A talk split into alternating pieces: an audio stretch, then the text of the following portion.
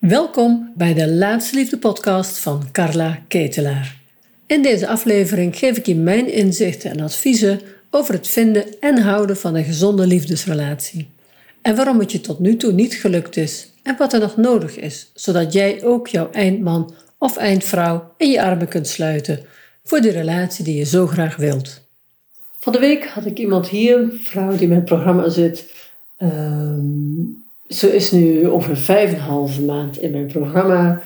Uh, we moesten eerst wat, ja, wat bewust worden over hoe zij nu hoe zij in het leven staat. Ja, zij is ingenieur en ze heeft een eigen bedrijf en ze werkt vaak ook voor anderen. Ze heeft een team onder zich. Een hele daadkrachtige, nou, aanpakkerige vrouw. Uh, een leuk mens. En zij is nu, is nu aan het daten. Dus heeft natuurlijk alles geleerd hoe ze het wel moet doen en niet moet doen. En wat ze, nou, haar hele enorme daadkracht gooide ze altijd midden in de strijd bij de liefde. Nou, dat ging ze allemaal anders doen. Dat doet ze allemaal anders. En we hebben daar heel veel contact over. ze had ze toen zei ze, Carla, kijk jij wel eens naar datingprogramma's? Ik zeg, nee, ik ben daarmee gestopt.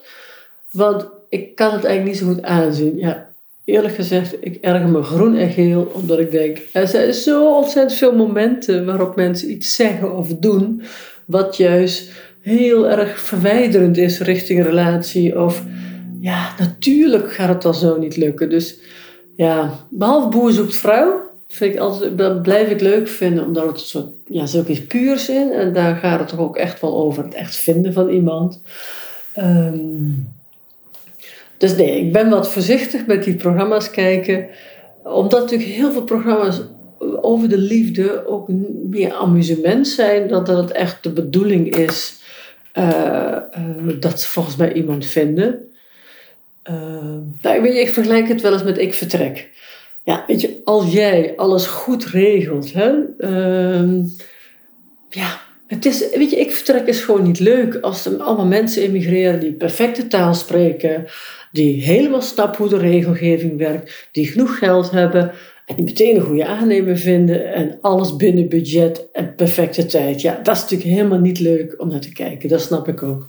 Dus er komen natuurlijk altijd mensen ook een beetje bij wie dingen niet helemaal lukken of niet goed gaan. Nou, zo werkt dat.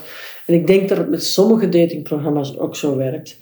Um, dat het meer, ja, dat liefde meer tot amusement gemaakt wordt. En het raakt me wel eens, omdat ik denk, er zit achter de liefdezoek ook gewoon best veel pijn. En we doen allemaal alsof het leuk is en grappig. En, en bij verjaardag heb je het ook zo vaak. En ben je nog aan het daten? Hoe is het? Nou ja, alsof, alsof het iets leuks is om lekker over te babbelen. Maar daten is heel vaak niet leuk. Zeker niet als je serieus op zoek bent naar liefde. En het is moeilijk. Je hebt vaak afwijzingen. Of je snapt gewoon niet waarom bepaalde mannen die jij heel leuk vindt, uh, jou niet zien staan, enzovoort, enzovoort. Dus mijn, mijn kijken naar uh, datingprogramma's is een beetje haat-liefde. Maar ze was zo enthousiast als ze zei... Carla, als ik naar... je moet vooral even naar Petri kijken, zeg ze. Als je naar B&B de liefde wil kijken en kijk naar Petri...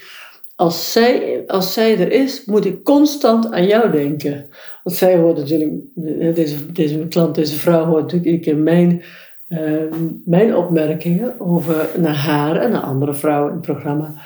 Dus ze zeggen, ja, als ik, als ik naar dat programma kijk, heb ik jou zo'n beetje in me... Is alsof ik jou in mijn hoofd wil praten. Dus oké, ik ging kijken. En ja, dus, dus zij zei, je moet echt naar Petri kijken, want die sprong er uit. En ik heb dat gedaan en ik was met de eens.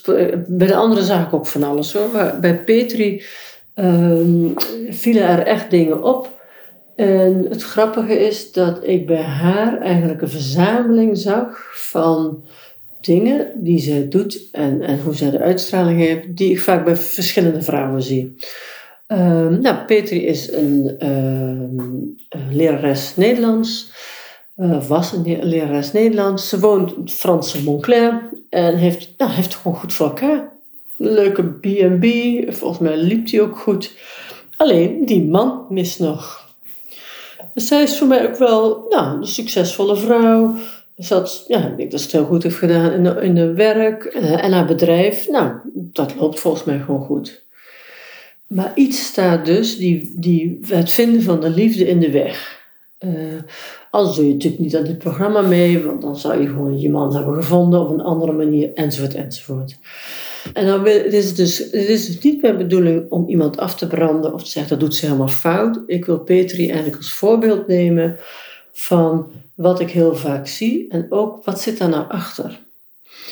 Nou, ik zal even een klein beetje uitleggen. Uh, wat Petri uh, uh, krijgt dus vijf, ik weet niet of je, of je zelf ook naar het programma kijkt. Hoor. Maar als dat niet zo is, te komen, je hebt een, hè, mensen hebben een B&B en er komen zo'n vijf, zes, vier, vijf, zes personen, mannen of vrouwen, komen dan bij jou in de B&B een paar dagen. Nou, en bij Petri vindt dat ook plaats en daar gebeuren hele interessante dingen. Dat dus geen van de mannen blijft. Dus uiteindelijk, eh, het is, uh, ik heb volgens mij deze weken, laatste aflevering zijn er nu. En uh, de aflevering waarin dus de laatste man vertrekt, daarin zegt zij op het eind, ach, mannen komen en gaan. En haar laatste zin is, ach, ik vind het ook wel rustig zo, of ik vind het ook wel alleen best, zoiets, iets in die zin is dat. En dan, dan voel ik altijd, oh ja, dit is wat we doen als het niet lukt. Dan zeggen we, ach, we hebben toch zelf ook wel, ach, we hebben toch alleen ook wel prima, we redden ons toch prima.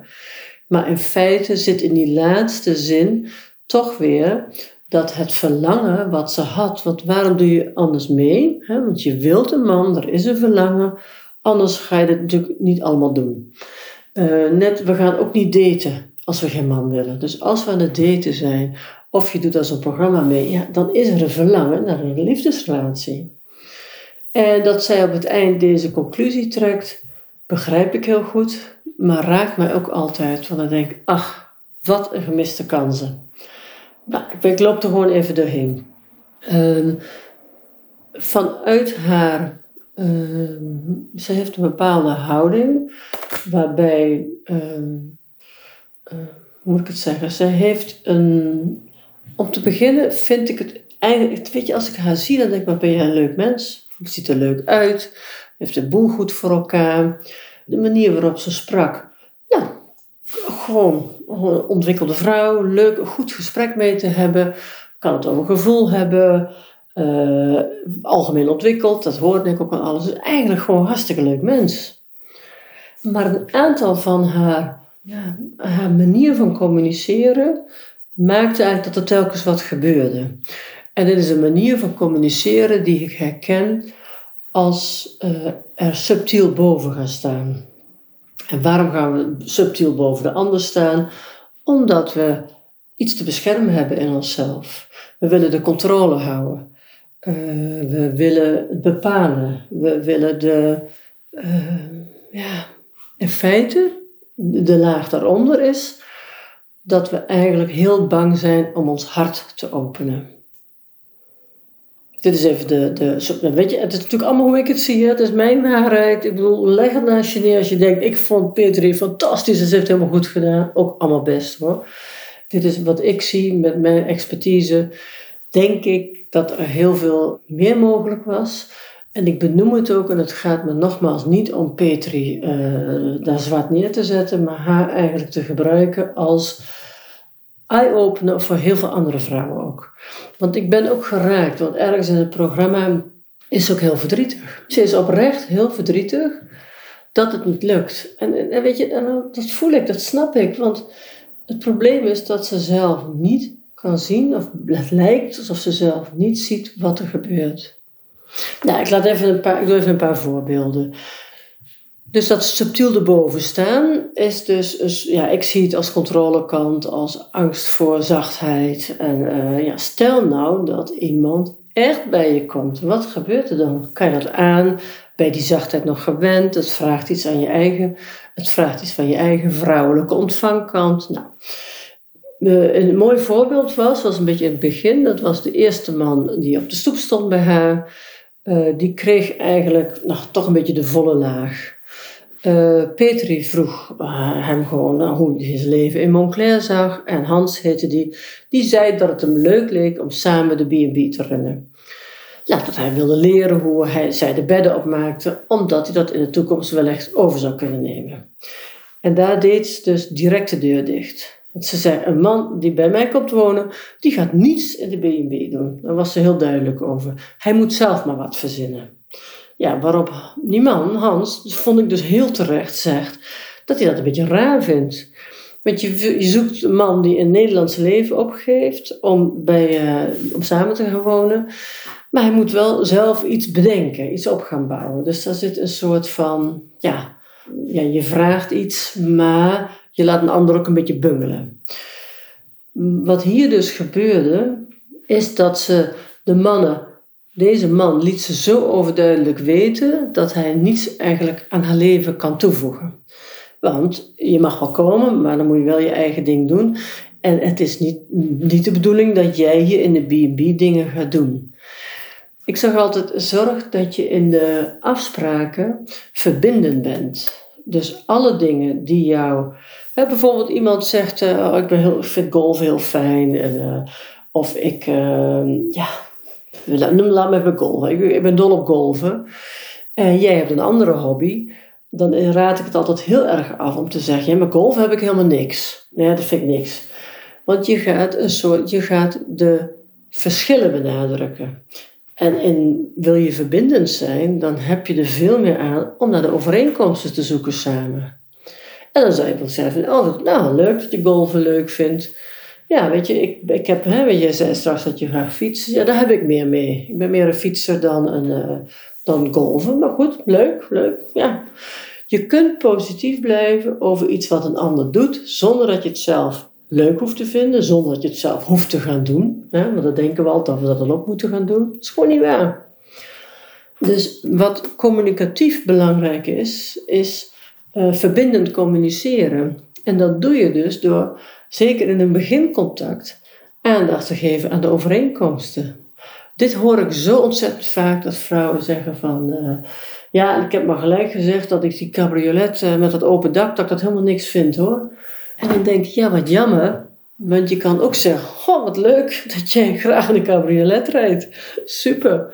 Ja, ik, ik vind altijd een beetje gedoe met die wind en die, stof, maar uh, gelukkig kan die ook dicht, toch? Of iets positiefs over de ander, of nou, ontzettend leuk. Ik heb het ooit gehad, maar het is me niet bevallen. Maar ik vind het altijd zo leuk hoe anderen daarvan genieten. Nou, dan laat je de ander heel. Je laat de ander in zijn waarde. Want als iemand ergens enthousiast over is, is het heel pijnlijk en, en eigenlijk ook een beetje ja, verwijderend als je zegt: nee, heb ik niks mee. Dus hoe kan je dat dan aardig ontvangen en er een draai aan geven zonder dat de ander denkt: oh, geen punten gescoord.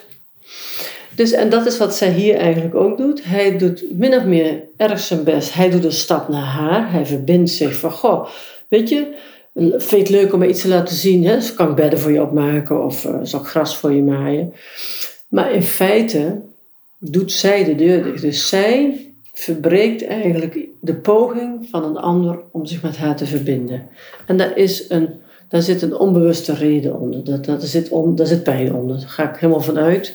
Hoewel ze dat zelf misschien niet zo zou voelen. Maar ja, ik heb haar niet gesproken, dus ik doe het een beetje vanaf een afstand.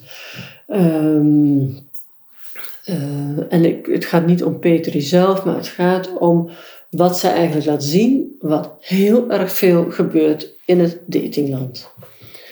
Um, dus ja, ik noem het, ik zeg ook wel eens zo, als je, zo, als je er zo ingaat, zeg maar in het daten, dan zet je nou piketpaaltjes erg ver bij het tuinhekje. Je blijft wat onbenaderbaar. En dat is wat een ander voelt. Je wilt niet, je wilt de ander kleine stapjes kunnen benaderen. Op jouw tempo, met jouw grenzen. Maar dit is vrij scherp, waardoor iemand denkt, ja weet je, laat maar zitten. Als dit, als dit de houding is, als ik mijn hele boel opgeef. En dit is de houding dat ik eigenlijk buiten, buiten sta dat is natuurlijk niet uitnodigend. En, en, het is natuurlijk, en het is in principe ook veel te vroeg om dit soort gesprekken te hebben. Want in feite heeft zij het al over de verre toekomst. En hij zegt gewoon ook om natuurlijk iets te doen te hebben daar. Zo van, goh, vertel me eens iets, laat me eens iets zien. Kan ik iets voor je doen? Want nou, wie weet ga ik het in de toekomst ook wel doen. Laat die man dat lekker denken. Laat hij dat lekker zeggen. En op een bepaald moment, stel dat het, dat contact doorgelopen zou hebben. En Peter heeft toch het idee van, goh, weet je, die B&B is echt mijn ding. Nou, dan heb je, als je er een gevoel met elkaar hebt, dan ga je het daar later eens over hebben. Zo van, nou, ik merk toch dat B&B echt mijn ding is. Eh, heel leuk dat je af en toe bij wil springen als het heel druk is of als er iets anders is. Maar ik zou het ook wel heel prettig vinden dat je ja, hier in Frankrijk zelf iets vindt. Zelf iets gaat uh, ja, opbouwen. Hoe zou je dat vinden? Dat is natuurlijk een totaal ander gesprek dan zo bij, zo bij, de, helemaal bij dat tuinhekje al zeggen hoe je dat ziet en vooral wat je niet ziet. Het is eigenlijk zo mooi om, te om de mogelijkheden te benadrukken in plaats van de onmogelijkheden. En ik zeg altijd, je kan niet in de toekomst kijken. Heel veel mensen zeggen, ja, maar ik wil alleen latten. Maar kan jij in de toekomst kijken? Weet jij of dit zo'n fijne relatie is waarbij je denkt, oh wat heerlijk dat ik niet naar huis hoef vanavond en dat we nu bij elkaar blijven. Dus te ver, eigenlijk al communiceren en te ver vooruit, is een beetje de dood in de pot voor beginnende contacten. Laat de liefde een beetje ontstaan. Laat eerst eens een beetje het gevoel, de verbinding, dat je denkt, oh, ben je aardig of ben je leuk. Laat dat eens een beetje ontstaan voor je dus dit soort grote toekomstonderwerpen aanroert, want je bent daar nog niet samen. Ja, want, want op het moment dat je erover praat terwijl je er nog niet bent, is het heel. Dus, dus wel praten over de toekomst terwijl je in een beginnend stukje zit, maakt heel veel potentiële uh, relaties stuk. Want voor een van de twee is dat altijd te snel.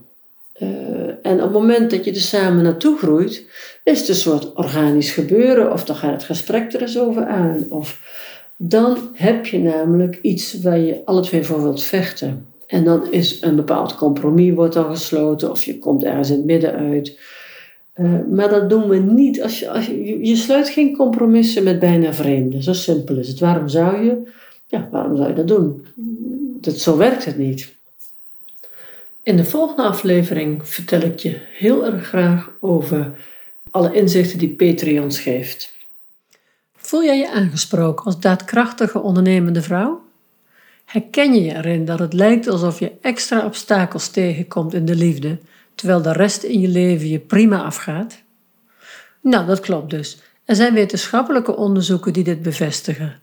Laat jij je hierdoor niet meer afschrikken en weet jij heel zeker dat je die liefdesrelatie wilt? En wil je niet langer wachten op die ontbrekende schakel in jouw leven? Dan is er de mogelijkheid dat ik je één op één ondersteun. Dit is echter niet voor iedereen. Stuur me daarom een mailtje naar support het laatste liefde. Dan kom ik graag met je in contact.